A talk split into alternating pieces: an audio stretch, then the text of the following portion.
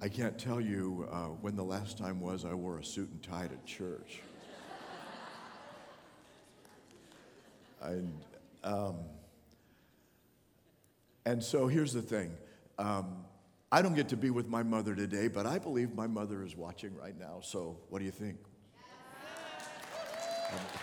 I'm asking, I'm asking my mother. I know, and I don't get to be with my mother in law either, and I don't get to be with the mother of our grandsons today. And so it's like our family is just kind of separated today.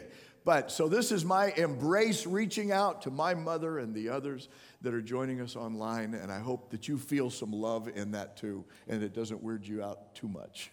um, but I'm very happy to see you today, welcome you in the spirit of, of God's love and um, how God shows his love to us through the gift that we call mother. More to say in just a moment. Um, I, um, I, the orchid has to be one of my favorite flowers. If you ask me, I'm not a flower guy, okay? But I think if I had a flower that I really love, it's got to be an orchid. Um, actually, we've got 20 on our patio I counted them. 10 on the trees in our backyard. We got more in the front yard. We got some inside the house. Before Easter, I gave orchids to three different friends who were having some hard times. They were going through some tough times, confusing times, you know, kind of difficult times. And I think the orchid is a beautiful, wonderful gift for challenging situations where they can seem confusing and not all that promising because so much of an orchid looks like that to me until you get to the blossom. And then that's why an orchid makes such a great gift. Have you ever seen an orchid without a bloom? I mean, to me, they look confusing. They look very uh, distressed. They, they don't look all that promising. It's like this jumbled mess, and it can even be ugly at times. And sometimes I can't tell if it's dead or alive. You know, just to look at it without a bloom, that's what it appears to me. And yet, why do I like them? Well, because the bloom rises out of that. And then it just like shouts this kind of defiant beauty into the space, which I love. That to me shouts hope, and it reminds me of God's love and what God's love can do. From what appears to be a jumbled mess of threads of life and death, all knotted up and confused, God brings this uh, glorious and intriguing blossom. Now, some of you know what I'm talking about because you've got orchids of your own. You love to see them. I love to see them. And then I learned this you know, an orchid will hold its bloom three to four months. Come on. Now, that's a better gift sometimes than cut flowers because they last a lot longer. The orchid blossom. Why do I love them? The, um, the botanist Luther Burbank had a motto every weed a potential flower. Now, I know orchids are not weeds, but without blooms, I'm telling you, they can sure look challenged. They can appear very weedly, right? Uh, without a bloom, I'm telling you, you know, the, there's this ugly dry root system, and the leaves can cough up these weird things. And um, these are some pictures that I took just this week of some dry roots and some leaves that some, I don't know what, we probably ought to move on to the next slide.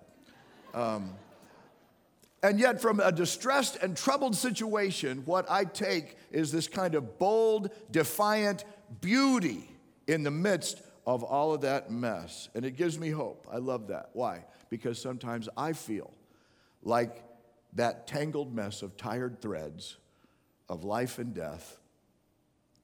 And sometimes I feel pretty weedly like some of my stems are broken, like, uh, like I need to be watered, feeling a little dry. And it gives me hope to have an orchid around. It reminds me that God can bring life from what even appears like death. And so, hey, sisters, God can bring beauty from the ashes. That's a verse we know and trust around here, right? God brings beauty from the ashes. So happy Mother's Day, ladies. Uh, to everybody who's celebrating on this Mother's Day, a world where everything is right in your heart and in your home, God bless you.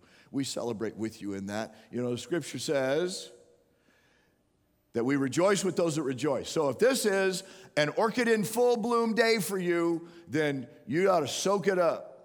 And take it in and know that we're rejoicing with you. Hugs and kisses to every mother who's celebrating a mountaintop day of orchids in full blossom. And yet, we also know around here that not all days are like that. Some days are valley of the shadow days. Some days are dry root and tangled mess, broken stem days. Some days are yellow leaf days. Some, and you know what? Sometimes Mother's Day can, can be a very tender time because it touches our hearts where hurts are real and where the mother that we love and cherish perhaps isn't with us, or the child that we love and cherish and long for isn't with us. And, and the motherhood we longed for has yet to happen. You know, this is one of those kind of days as well. So we got orchids in full bloom days, and then we've got, hey, wait a minute, kind of this challenged time. This day is challenging sometimes. You know why? Because families are challenging. Life is challenging, like orchids without blooms. And on days like that, I'm glad that I have a place like this. I'm glad that we have a place like this where we can be together as God's children and love one another and remember together that the broken place is where God shows up with amazing grace. The broken place is where God shows up with amazing grace. Maybe that's for you right now. That's our way of saying He gets us. This is the series we're in. He gets us. And on our high days, He gets us. On our low days, He gets us. On our tough days, He gets us. In our tender places, He gets us. It's like an orchid with bloom, without bloom, dry roots. He, he gets us. And what a mighty God we serve. And He helps us to face things that are not always easy to face. So we don't want to face them. You ever notice how God does that? How He uses the Bible to do what Jesus in person did? You could say it like this this is what I'm th- taking away from today's uh, step. Jesus gives me truth to help me get free. So I look at myself. This is the fourth step in our journey of healing. We have been exploring the 12 steps and the biblical foundation for the 12 step recovery program that we've become accustomed to in our culture. Over 200 different uh, issues are being addressed through 12 step programs now. I thought it might be helpful to us to see where did that come from? And the biblical foundation for what the freedom and recovery that comes through it can be. And so let me just remind us real quickly where we've been. In the first step, we admit that we are powerless, that some part of our lives has become unmanageable. And so we said it this way Jesus understands that I'm not okay. And so I admit I need help. Not as easy to do as it is to say, but that's where it all begins. Second step, we came to believe that a power greater than ourselves could restore us to sanity. And here's how we said that Jesus believes that I matter no matter what. So I believe God can help. Step three, the program says we made a decision to turn our will over to the care of God as we understand Him. And here's how we said this last week Jesus treats me like He's my healer and my coach. So I decide to live for God. And today we're at step four, which says we made a searching, fearless, moral inventory of our lives. That sounds ominous, doesn't it? Who wants to do that? And yet, that's right there in the program. Where did that come from? Here's how we're saying it Jesus gives me truth to help me get free. So, I look at myself.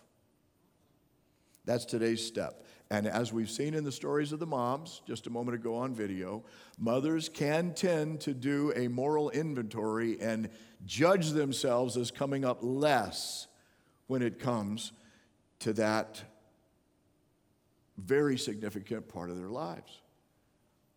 Does that sound familiar? To evaluate yourself and feel less than perfect? Now, if I were to ask you, who is the mother of the New Testament? Chances are you would say, Mary. Mary. Right?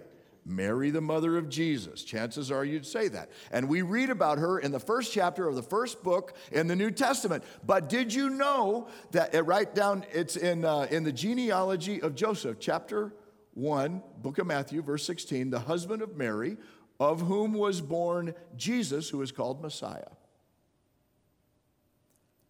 Motherhood is how God chose to enter our time and space continuum as Messiah. Such is the breathtaking honor that God pays human motherhood. But did you know that before the New Testament ever gets to the name of Mary, it lists four other women, four other mothers? Before we ever get to Mother Mary, the Gospel of Matthew introduces us to four other mothers. And in a society, in, in a time where genealogies typically don't ever include the name of a woman, a single female name, now Matthew lists five. Five. Tamar, Rahab, Ruth, Uriah's wife, and Mary. What's going on? Well, a little digging reveals that these mothers, like we've already talked about, were facing some hard times in their lives, tough stuff going on, confusing, tough, rough background, tough times in their life. Tamar, for instance, she's been widowed twice. Both of her husbands in sequence died. Actually, two of Judah's sons that she married, and both of them died in sequence. And now she's intended to marry her third son. That's the process that they follow. And she's been returned to her father's house to wait for him to grow up and marry her. But it looks pretty clear that that's not going to happen. And so she's in a very hard place. She's got no status, she's got no inheritance, she's got no social security coming her way. She's got her only path to a future is through having kids but she's not a mother and she's not eligible to remarry. And it, because she's supposed to wait for the third son of Judah, which doesn't look like it's coming. So, in desperation, she does something. Uh, she comes up with a plan. It's pretty hard for us to understand. But sometime later, after her mother in law dies, she disguises herself as a prostitute, full cloak, and then, long story short, her father in law, husband's daddy, Judah, looking for an irresponsible sexual encounter at the time, takes her to bed, not knowing that it was her. And Tamar becomes pregnant with his child. And that story is told in Genesis 38, if you'd like to get more backstory on it and details. And then when Judah finds out three months later that Tamar is expecting, and it's because she prostituted herself, he condemns her immediately and says she should be burned to death. Now, there's a double standard. But Tamar has evidence, a cord and a staff that show him to be the father. Yikes. And he admits that she is more righteous than he. That's kind of a moral inventory. You see that? That's kind of a searching, fearless moral inventory where it's sometimes confusing and ugly and we don't exactly like what we see. But that's a searching inventory, and that's the tangled mess of brokenness that we see in Tamar, this mother in the genealogy. Now, where's the orchid blossom? Well, you ever heard of the Lion of Judah? Yes, you have. The Lion of Judah. This is that Judah, and the Lion of that Judah comes from this union farther downstream. What? Yeah, Matthew's got somebody's attention. Then Rahab is the next mother. Only Rahab doesn't pretend to be a prostitute. I'm sorry about this, but it is her occupation. Joshua chapter 2, and brings us into her story. And the first thing we learn is she wants out. She wants out of that life. She wants out of that past. She doesn't want to go back to it. She wants out of the way she's been living. And she has a heart to help her parents, to help her siblings, and to help her family, and to help the Hebrew spies. And she's heard stories about how their God had brought them out of Egypt, dried up the Red Sea, how he'd conquered these kings on the other side of Jordan, and now here they are knocking on Jericho's door, and that's her town. And she knows that they've come to her town, and she believes those Hebrews when they told her that her family will be spared if she gets them in this room where the scarlet cord is descending from the window. So it happens. Joshua and the Lord's people defeat Jericho. Rahab and her family are saved. And the lesson I'm taking from that is that we see God meets us right where we are, even if where we are is on the edge of propriety. I mean, it's right there in the genealogy in the first chapter of the book of Matthew.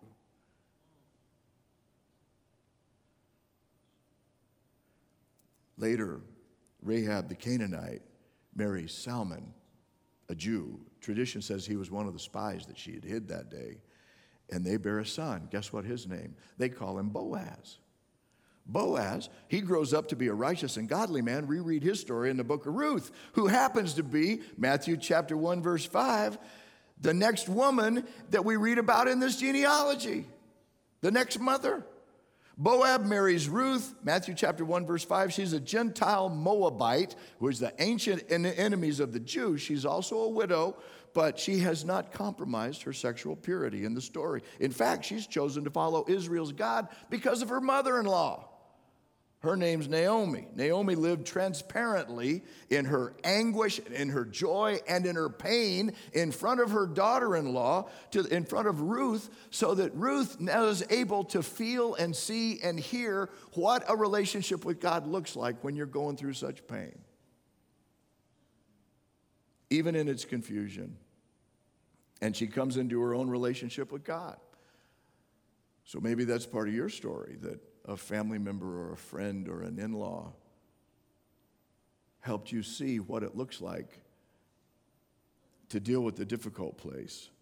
And so together they share this grief, walking through the valley of the shadow of death. Their tangled mess is woven with threads of death.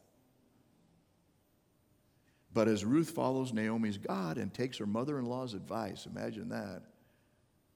She takes Naomi's advice. She meets and marries Boaz. And then the child that she bears, wait till you hear this. Oh my goodness. The child she bears is the grand the grandfather to King David. You ever heard of him? What an awesome blossom. right out of that mess. This amazing, defiant beauty from God. This is incredible. And of course, David grows to become God's choice for king, but then what's his story tell us? He makes a very ungodly, unkingly kind of decision and chooses to take and seduce another man's wife. Ay, ay.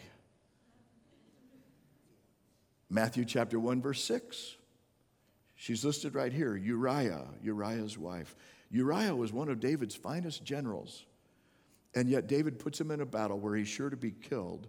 And the child from that adultery also dies. It's not the king's finest hour. It's like a tangled mess of jumbled confusion. And, and we're reading it right here in Matthew chapter 1. It sounds kind of like a searching, fearless moral inventory, doesn't it? Where skeletons are being uncloseted. Right here in the story and finding the light of day.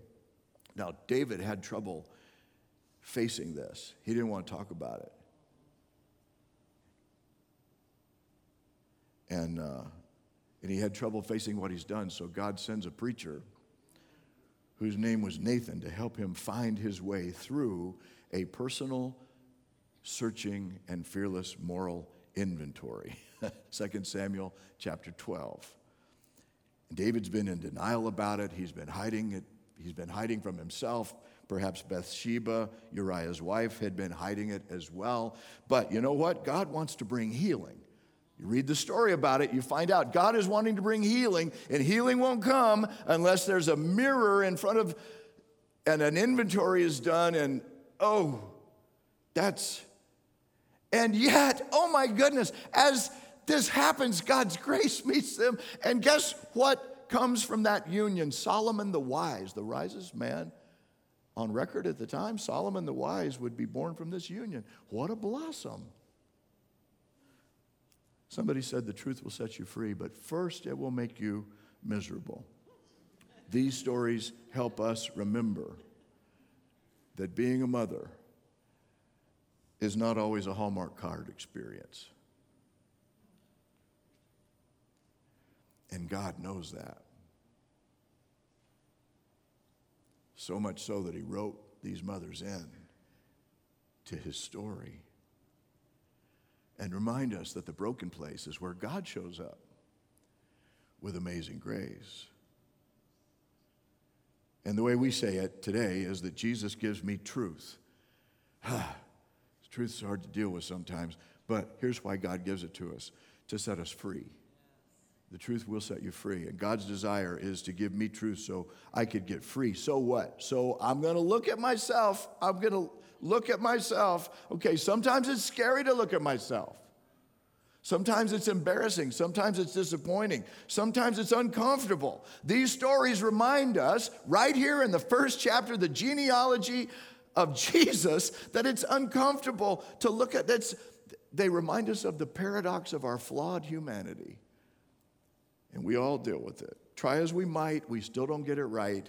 And it's written right here in the story. Yet facing the truth about our flaws can also help us find our way into God's awesome grace in step four, Jesus can show you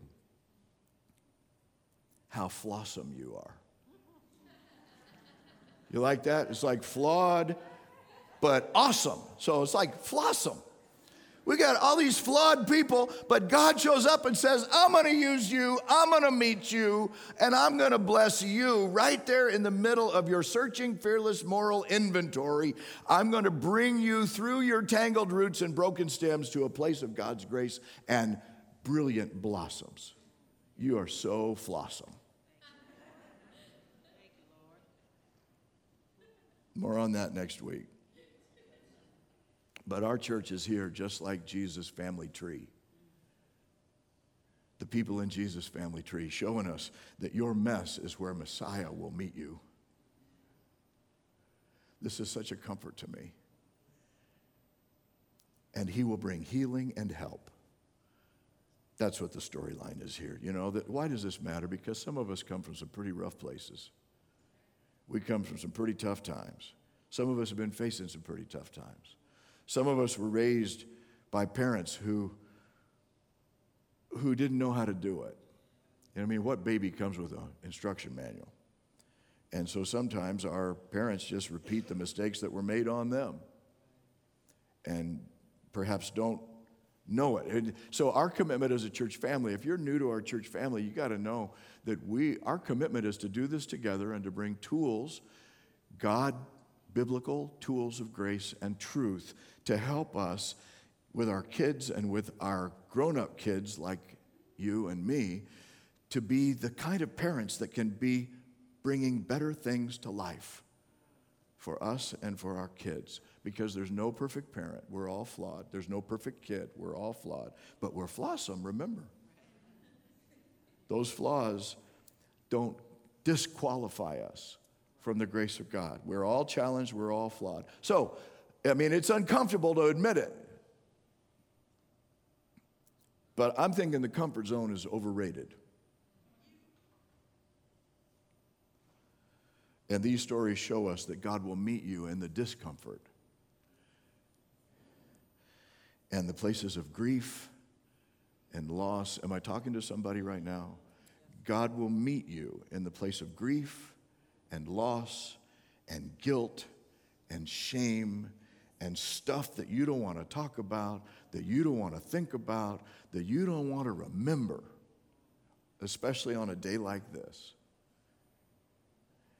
And yet, here it is, right in the middle of this beautiful story where wounds are still tender or where calluses have made you numb. God wants to say, I got a bloom for you. I heard um, Daniel Pink speak recently at a global leadership summit. I'm so glad that we're going to be sponsoring the leadership summit here uh, once again this coming August. Um, in fact, next week there's going to be a two week discount on registration. I'm, I should not chase that rabbit. Um, but I got to hear Daniel Pink at a global leadership summit event where he was speaking about his new book, The Power of Regret how looking backward moves us forward. And I thought about step four. This is getting unstuck from past pain and regret and then finding our way into a better day, mining it out of that challenging, confusing mess. So here's the question If God wanted to meet you in your place of pain, would you be open to it if He wanted to bring you new freedom? Step four is the key. And I know I created a lot of pain for my mother. You're trying to figure out what is this, uh, what's this got to do with Mother's Day? Don't you know by now it has everything to do with real mother? And the pain that, that some of us kids inadvertently don't even realize we're creating for our families.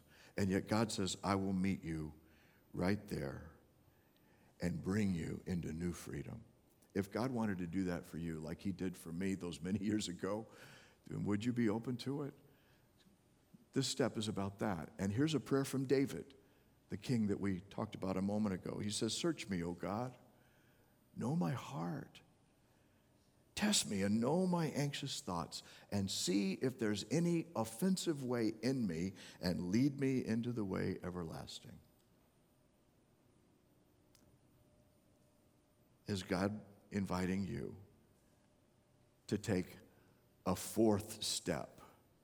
Because you see, we're introduced to those women before we get, ever get to Mary's story. When it's time for Mary's turn in line, we find her, she's a young virgin, she's a young woman, she's pledged to be married. She's not sinless, but she is virtuous. There's no sexual experience or impropriety in her life, and the posture of her life is seen in what she tells the angel. When the angel says, God has a plan for you, it's to mess with everything you've had planned for you.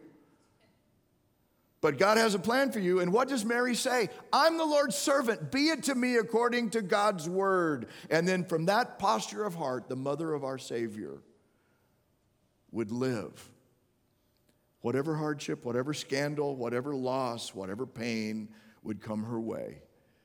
She has given herself, her reputation, her future, her security, her hope to God. I mean, she's, uh, she suddenly realizes what generations of women before her never understood that Messiah would be born of a virgin. And she knew better than anyone the truth of that reality. That was a lot more than a doctrinal statement to her, it was a relationship of faith and hope and love between her and God. And, uh, and you know what? She was going to need to leave her, hand, her man in God's hands. That may be a word for someone today. She would need to trust God to be bigger than the hurts and the hardness of life to feel how, even in this broken place, because her life plan just got busted up by a visit from God. And instead, her life plan would intersect his for her and become the very place where his grace would break through. And then, as one of many mothers in the bloodline that flowed from the world, Matthew chapter 1, Israelite, Canaanite, Moabite, Matthew shows us that Jesus, who would one day give his blood for the world, also received his blood from the world. And he came from a family tree of sinners, but he came from God to save sinners. Matthew's showing us that motherhood isn't all sunshine and happiness that life can be messy, hurtful, and hard. But that hard, broken place is where God will show up with amazing grace. God is bigger than that hardness and can meet us with grace there. So I want to say this. Next time you're tempted to judge yourself for not measuring up um, and you feel totally justified in judging yourself, would you just remember where Matthew started his gospel with this fearless searching moral inventory and that he takes us through in this finding your roots tour in his genealogy and the message is simply this where jesus is involved that broken place is the, is the place where God shows up with grace. So, what are some takeaways for today? I asked the pastors on this, they agreed on three. Here they are submit to the Lord, wash myself in God's word, and let grace come to my defense. Submit to the Lord. Is that what He's asking you to do today? Wash yourself in His word. Bask in the truth that sometimes doesn't feel comfortable, but might just be trying to break you through and give you some freedom. And then, third, let grace come to your defense. Thank God none of us are beyond God's grace.